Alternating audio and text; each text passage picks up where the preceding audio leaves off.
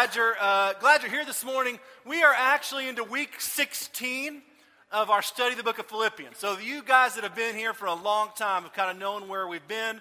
For those of you that are just coming for the first time, this has been a journey for us. We have walked through this book kind of verse by verse, and we're actually really into the home stretch. We've got about three or four weeks, depending on how today goes, three or four weeks to actually kind of wrap it up.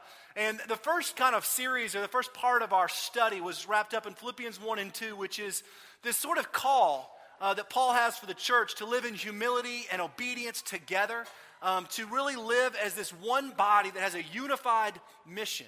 And he's reminding the church that as they face struggle and persecution and heartache and hurt, that they've got to be unified in their call. And not unity in terms of we've all got to think the same, but we've got to have a like minded mission together. And Paul loves this church and he gives them his best kind of this is what I have for you, this is what I want for you. And then the second part of his letter, after we move out of chapter 2, really begins to take a little bit different shift. And it begins to kind of take a little bit more of a theological teaching where Paul begins to teach about doctrine and about important things and a baseline by which the Philippians could measure all incoming teaching because bad teaching was prevalent. It was going all around the area. And so Paul was saying, look, I want to give you a baseline of sorts by which you can measure all other teaching. And so he kind of moved from this call for the church to be in harmony and unity and fight against division into this picture of now, this is what I want you to understand and believe and think about God. This idea of teaching theology. The word theology really just is just a study of God and religious truth. So Paul's saying, this is what we've got to believe about God by which we measure up all other things. And that kind of began Paul's conclusion. And we've been spending seven weeks talking about Paul's conclusion. And a lot of that is his fault because he started it really early. It's not my fault. He started it two chapters before he was actually done with his letter. He said, finally, and then he just goes on for another two chapters. So it's taken us a little bit of a while to get there. But we've been looking at this sort of theology. And we discovered about three weeks ago that Paul kind of splits it in half. He does this teaching part and then he does this, and now this is how you live the stuff that I've just showed you part. Really, what I've been talking about is where our theology comes in collision with how we live. That at some point in time in our life, what we say we believe about God has got to intersect with how we live. If theology remains purely cerebral, if it just remains something that we think and we know about God, but it doesn't impact how my life is lived, then it's worthless.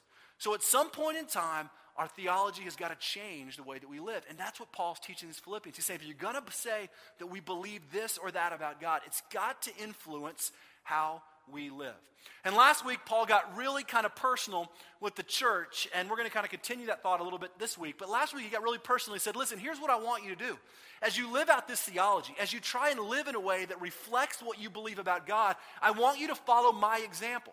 Paul says, Follow my example, and those that have followed the example that we gave you, in other words, the apostles that have come, follow their examples.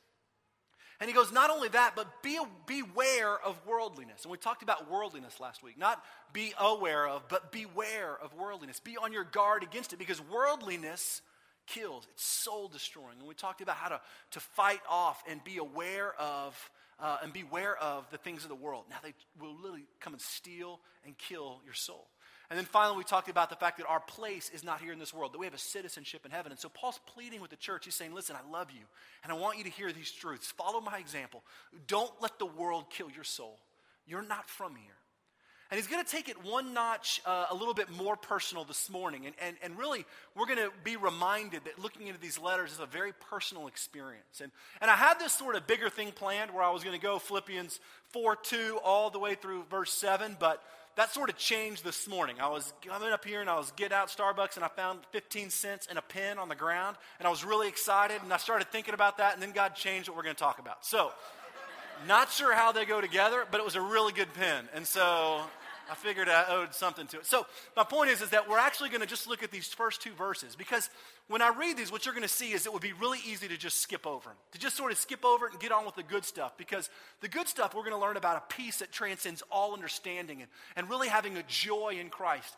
That's where we were headed. But if we skip over these two verses, I think we don't really understand what that peace and what that joy looks like, which we're going to talk about next week. So if you've got your Bibles, what I want you to do is I want you to open to Philippians chapter 4 and we're going to start in verse 2.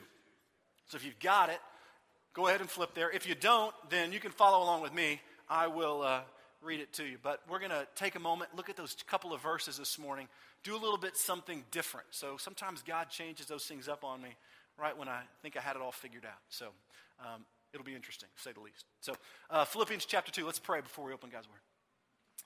God, I thank you that you love us so much and that in all of our imperfections, you still desire relationship with us so deeply, Father, that um, our living response is just to say we love you. We can't earn your love. We don't do anything to earn your favor, but God, you freely lavish it on us.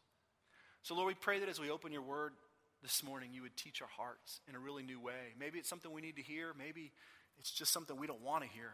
Um, God, I pray that you would speak to us, though. We know that an encounter with your word is an encounter with you, that this is living and active, um, God, and we don't take it lightly. Take a moment and just uh, pray in your own heart. Ask God to teach you something this morning. Just whisper that in your heart God, teach me something this morning.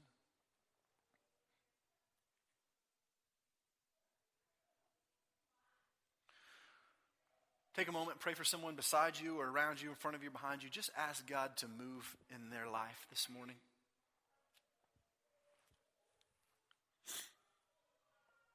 Be in the habit of praying for other people.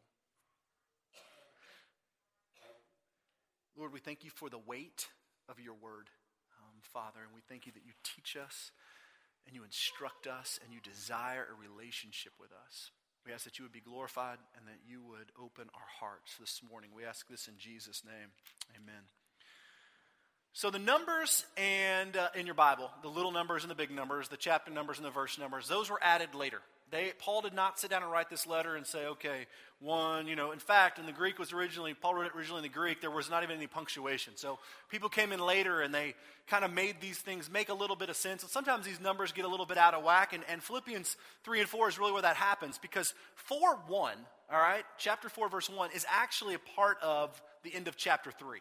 So, Paul is basically what we looked at last week, giving instructions for these Philippians how to live about fighting against worldliness and remembering their citizenship is in heaven. And then he wraps that up with 4 1, which is, My brothers, who I love and I long for, my joy, my crown, this is how you should stand firm in the Lord. That, this is how you should stand firm. is actually attached to the thought that happens at the end of chapter 3.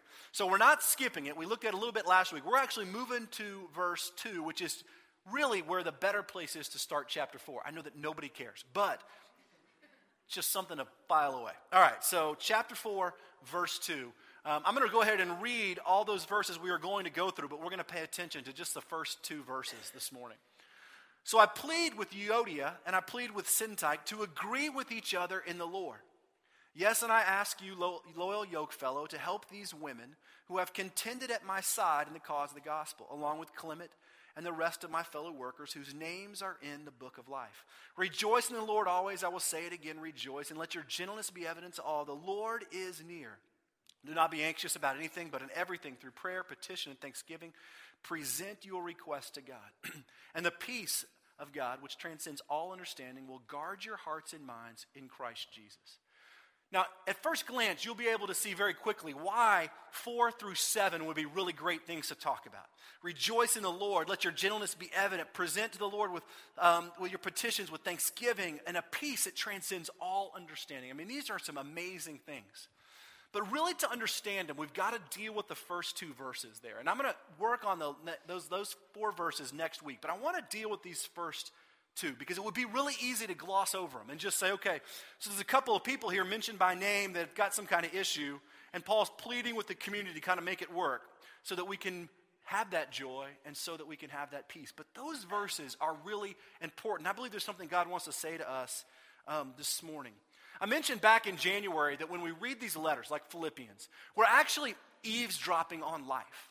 You know, Paul didn't write this letter to you, he didn't write this letter to me. And God's infinite, amazing wisdom, God knew that we were going to be a part of it. But Paul wrote it as a person writing to a community. And we, when we have this letter, are eavesdropping into an incredibly personal conversation. And sometimes we forget that. You know, we read verses like, I can do all things through Christ, and we, you know, we sort of celebrate these things, we put them on posters and t shirts. But we, when we really look at the letter as a whole, it's, a, it's an intensely personal correspondence to which Paul is writing to a group of people who he loves deeply. and even addresses some of them by name. And that's what we see this morning. We peer into this sort of personal kind of encounter where no longer are the Philippians just a group of people that live somewhere in a town called Philippi, but they are addressed by name. And he says, I plead with Euodia and Syntyche, which I'm sure are beautiful, lovely names back in the day, but sound very much like something you would catch and don't want. Uh, nobody ever really names their children Euodia. Sounds like something out of Star Wars on some level. When you think about naming your children Bible names, no one ever goes here. But I'm sure they were lovely. But he names them, Euodia and Syntyche, to agree with one another in the Lord. Now, I don't know if you've ever thought about how cool it would be to have your name recorded kind of immortality in classic literature in the Bible. I mean, most of us probably haven't thought that, but if you thought about, man, I have my name, I did something, and my name got recorded, we probably wouldn't want it in this context, right? We'd want it to say something really great, like, oh, hey, you know, Sandy's really great and lovely and gentle, and, or Trev can lift 100 pounds right up over his head. You know, something great where we're like, everyone will remember me now. These two women are forever marked in history because of a argument or a disagreement or broken fellowship that they're in. It's been recorded in 2,400 different languages over 2,000 years. These two women are known, and we don't see them really anywhere else in Scripture, as two women that Paul is pleading with to fix their relationship. That's what they are known for. And I say that a little bit tongue in cheek, but the reality is that Paul takes this incredibly seriously. And we have to deal with the idea of broken relationships because, of course, this does not really pertain to us. I mean, as a church, we don't have this problem. We don't have broken relationships with other people, with each other, with our family members, in our marriages. We've never felt weird about somebody else in this room. So we know, not really speaking to us particularly. I mean, we're the kumbaya singingest group of folks ever, right? We will hold hands. But if you were to go to a church where this really was a struggle, there might be a word here for us. And I find it really interesting. So Paul pleads with these women, and they're living in broken relationship. And the interesting thing about these women is that they were not pagans. These are women that loved Jesus. Paul actually says, They have contended at my side for the cause of the gospel, whose names are written in the book of life. So he's saying, These two women, these God fearing, Jesus following women, have fought with me for the sake of the church and the gospel.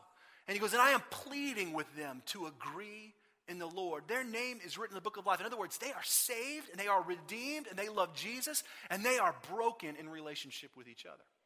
And it was Paul taking it seriously enough to write this letter from prison in Rome and address these two women. And I don't want you to miss this because it is really important. Remember when I told you way back when we started this study that Philippians was actually born out of a um, kind of gospel movement among a group of women. Paul went to this town to Philippi to share the gospel, and he asked around, hey, where do the Christians gather? And somebody said, well, they usually gather down by the river, right? Jewish people gather down by the river, and, and he was looking for a group of possibly Jewish Christians that he can begin to kind of, kind of teach, and, and that's kind of what Paul did. But oftentimes, when he went and did that, he found Gentile people that were gathered there, and he became an, a, a, kind of an advancement of the gospel among the Gentiles. Well, he goes down to the river, and there's a group of women having a prayer meeting, right? And from that moment, a group of Jewish women, Paul shares the gospel with them, and it says that this woman named Lydia, who was a kind of a big time businesswoman who dealt in purple cloth, and through her, the church in Philippi was born, and it was born out of her living room. They moved that church to her house, and the gospel movement in Philippi, all, and all that part of the eastern part of Paul's mission out there was kind of moved forward by the role of women in the church. Powerful, powerful stuff. Well, these women were part of that core movement. They were part of that kind of, we're contending for the gospel with Paul. And when Paul writes this, he's writing it out of deep love and respect, not calling them out and demeaning them. Like, look at these two women. Can you believe they're fighting? He's actually calling them out of deep love and respect. I mean, imagine if you came to me this week and you sat down and downstairs with me or and you visited with me and you brought your, your husband with you and y'all were having a fuss or a fight or you weren't getting along or you were at a broken relationship with somebody and you came to me and you told me all about it. And you said, look, we're struggling, we don't get along, I don't want to see him, I wish they weren't here, all those kind of things. And then I stood up here on Sunday morning and I looked out here at everybody and I said, I want everyone to know this. This person and this person are fighting. They're fighting. And I'm telling everybody right now, you guys need to fix it. And I want all of you that are here to help them fix it. I can tell you a couple things that would happen. One, you'd kind of shun me for life. We'd be done, right? Two, you'd probably never come back, or you'd tear me something new on our way out and then never come back. Because we have such a deep distrust for the church and for leadership. But the fact that Paul can do this is an, an, a picture of incredible health among the community. Because no one's reading this in Philippi going, oh man, yeah, called out, whatever, they were burnt. No, they're going, man, these women who we love, they're a fractured relationship, and Paul's calling us to help them heal it. All of Philippians chapter 1 was about unity. It was about the church living in harmony together because they were reconciled through relationship with Christ. And so what Paul says is extraordinary. And he doesn't just call these two women to reconcile their relationship, he actually calls the whole of the community. And he says, Listen, yes, and I ask you, loyal yoke fellow, to help these women who have contended at my side. The yoke fellow idea is just a, really a picture of co laborers. You know, uh, if you put a pair of oxen in a yoke, a big wooden thing that goes over both their necks and they pull at the same time, and when they work in concert, they can pull a huge heavy load.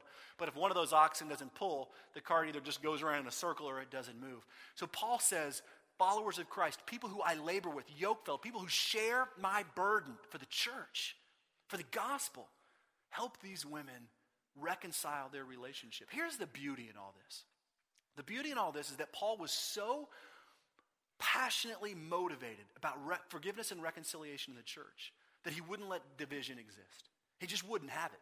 He hears word some 600 plus miles away, sitting in prison in Rome, that there is a division and that these women are fighting, and he writes a letter and he says, I plead with you, plead with you to live into gospel forgiveness and reconciliation. He doesn't care who's wrong. He doesn't even address that. He doesn't even correct it and say, you know, Syntyche, you shouldn't have done this or whatever, so say you're sorry. He just says, I plead with you to agree in the Lord. A couple of things that I want to pull out of here this morning for you, and then I want to turn somewhere else real quick. The first one is this every broken relationship is an opportunity for forgiveness and for gospel reconciliation. Every single one. Here's the unique thing about it is that you can't express gospel forgiveness and reconciliation until you have a broken relationship. Every opportunity that God puts before us is an opportunity to reconcile. Now, a lot of us don't want to live this way because, as we're going to see in just a minute, it's always somebody else's fault. It's never my fault. It's always you.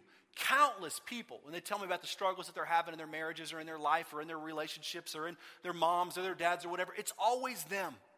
Always. Every relationship that we have that's broken is an opportunity for gospel forgiveness and reconciliation. And Paul calls on the whole of the community because he says, I can't let it exist here. And you know why? Because when we let division and brokenness exist within the confines of the church, and not the walls like we have in this little space here, but the church, the gathering, the ecclesia, the people, when we allow division and brokenness to exist, it is a foothold for the enemy to disrupt the unity and mission of the church. Because we become more focused on our brokenness and our relationships than we do on advancing the gospel and loving people well. And you know what happens in our life? When we allow broken relationships to exist in our marriages and with our family, with our mom, with our daughter, with our sons, with whatever, with that friend who we've known for years, when we allow that brokenness to manifest, it creates resentment, it creates frustration and anger. And as long as those things exist, as we're going to learn next week, a peace that transcends all understanding is an impossible, impossible to achieve. Because when broken relationships exist, disharmony exists, we're not going to experience the full peace of God. Now, every one of us, if we're really honest, has got some broken relationship. One that we don't like to talk about, or something we haven't talked to in years, or the fact that that person in this room makes me absolutely insane. They stabbed me in the back, they didn't do this, they should have said that, whatever it is. Even husband and wives gathered here are not living necessarily the lives that they know they're called to live. But I started thinking as I was looking at this, what causes this? Because I think some of the cause is really important. Paul doesn't address it at all. He just says, Look, I plead with you, be about forgiveness and reconciliation. And I plead with the church to be about that for you. But I started thinking, I think it matters for us to pay attention to the whys. Now, about a year ago, we studied the book of James, kind of verse by verse, similar thing we're doing with Philippians. And we came across a section in James chapter 4 that I want to revisit for a minute because when you couple James' thoughts on why fighting and quarrel exists in the church, and you partner with Paul's deep call to gospel forgiveness and reconciliation, there's a little bit of a world changing thing that happens. So I'm going to flip over there for a second, and then you can follow me if you want to. If not, I'll just read it to you. And then I think we'll pair these things together, and it will, it will give us a deep understanding of some things that are happening. James chapter 4, Paul, or James says this What causes fights and quarrels among you? All right, which is a great question. What causes, and he's talking to Jewish Christians, so what causes fights and quarrels among you? Don't they come from your desires that battle within you? You want something but don't get it. You kill and covet, but you cannot have what you want. You quarrel and fight. You don't have because you don't ask God. And when you ask, you do not receive because you ask with wrong motives, that you may spend what you get on your own pleasure. So, what causes fights and quarrels among you? Now, it's not a surprise that James is actually addressing a similar problem that Paul was addressing. The church is filled with broken relationships. I mean, if you've been around the church at all, you will experience the fact that the church is filled with brokenness and there are fights and quarrels. In fact, in my life, some of the most awful experiences that I've ever seen between people have happened within the metaphorical walls of the church.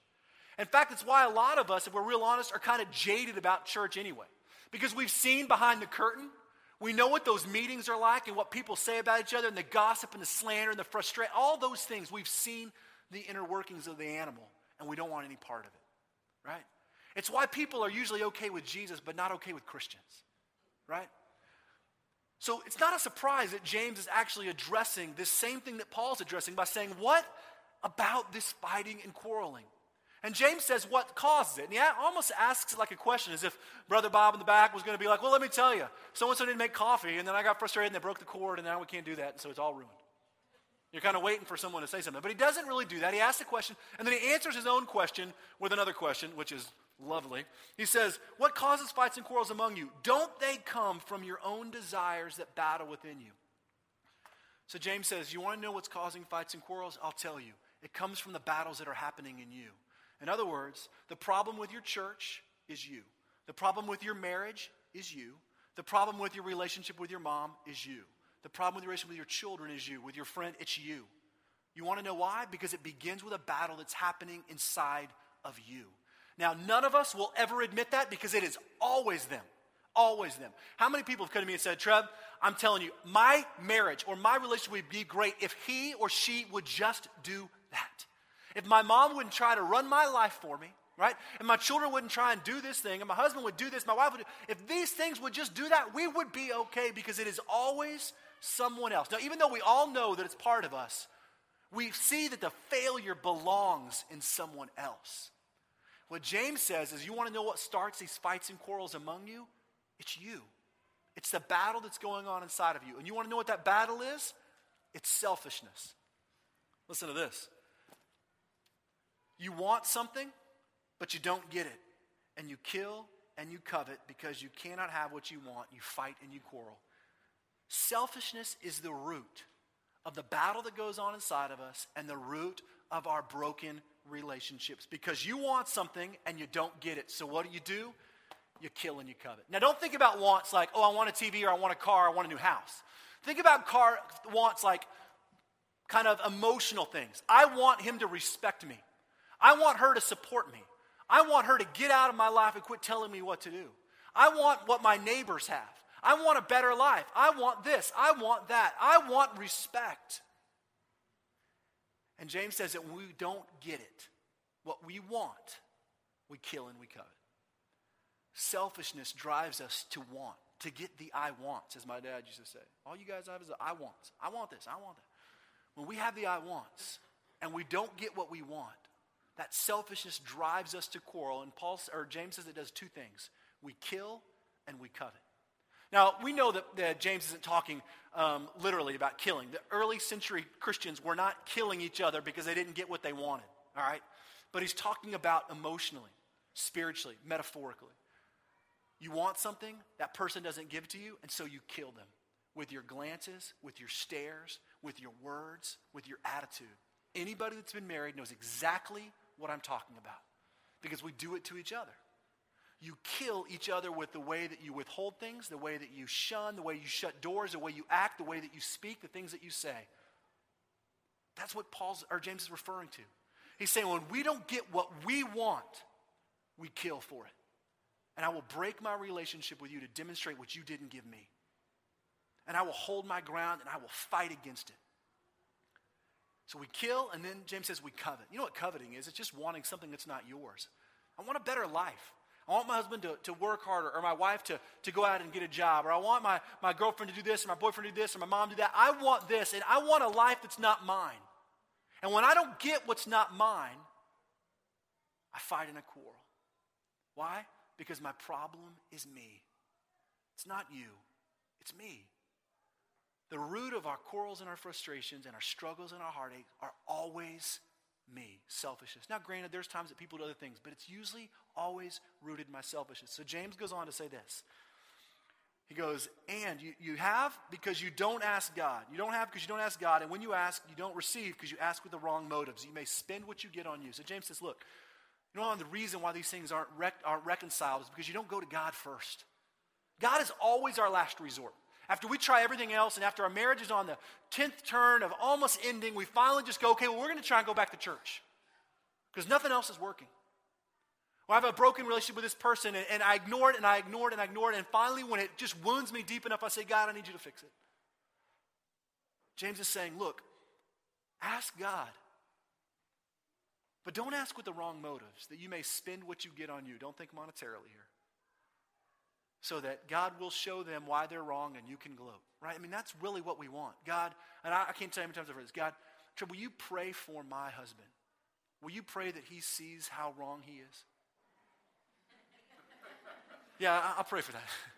Not going to work out real well, but I mean, I'll pray for that. I mean, that's what we want.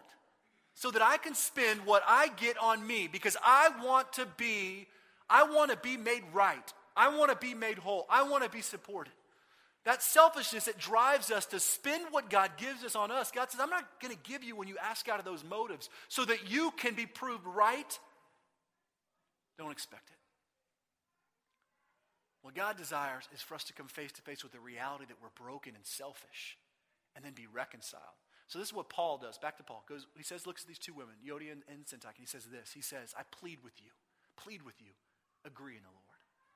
He doesn't care who's right or wrong because if both of those women, as they follow Christ, recognize that my struggle is my selfishness, and she recognizes my struggle is my selfishness, all of a sudden the dynamic changes because it's not you, it's me. And it's not you, it's me. And we realize that we are both broken in Christ. Forgiveness and reconciliation is our answer. So here's how we right relationships that are broken swallow your pride, swallow it. You're broken, you're sinful, and you're selfish. Come to grips with that. Then realize what God has done for you, that He's forgiven you even when you're a mess, and He's loved you that way. And then He called you to love people the same way. When that happens, when you realize that I'm swallowing my pride, I can't do anything to earn God's love. He loved me enough to forgive me even in the middle of my absolute mess. Forgiveness to you is a totally different picture now.